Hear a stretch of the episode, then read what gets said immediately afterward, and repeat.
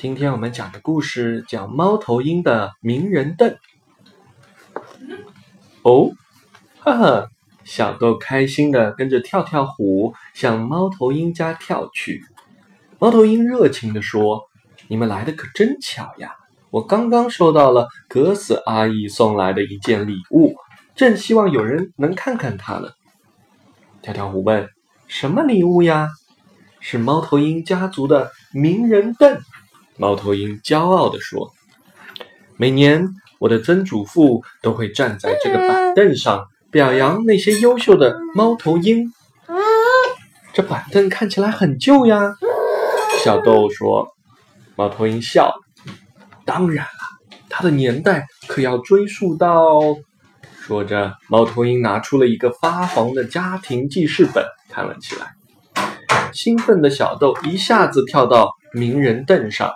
没想到，啪的一声，一条板凳腿断了。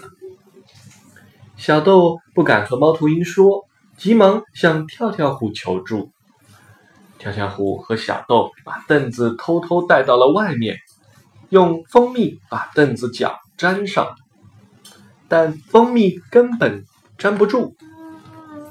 跳跳虎用青豆秧缠住了断了腿的凳子。可不一会儿，豆秧就断了。他们又借着婴儿的野丽草，可效果同样不理想。小豆找到了罗宾，希望罗宾能帮他修好名人凳。罗宾看了看凳子，说：“我想我能修好，不过你应该跟猫头鹰讲真话，他会原谅你的。”小豆回去向猫头鹰解释了事情的经过。诚心诚意地说：“猫头鹰，真对不起。”没关系，小豆。猫头鹰说道。后来，罗宾把凳子修好了。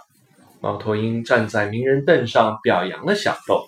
小豆高兴极了，他大声地宣布：“从现在起，我要永远讲真话。”小豆把猫头鹰的凳子弄坏了，他不想告诉妈妈和猫头鹰。到处想办法修缮凳子，但是怎么也修不好。最后，罗宾帮助了小豆，并告诉小豆要勇于承认错误。你会像小豆一样学会勇于承认错误吗？故事中，小豆都想了哪些办法来修好凳子呢？用蜂蜜粘，用青豆秧缠，用钉子钉。乐迪，故事讲完了。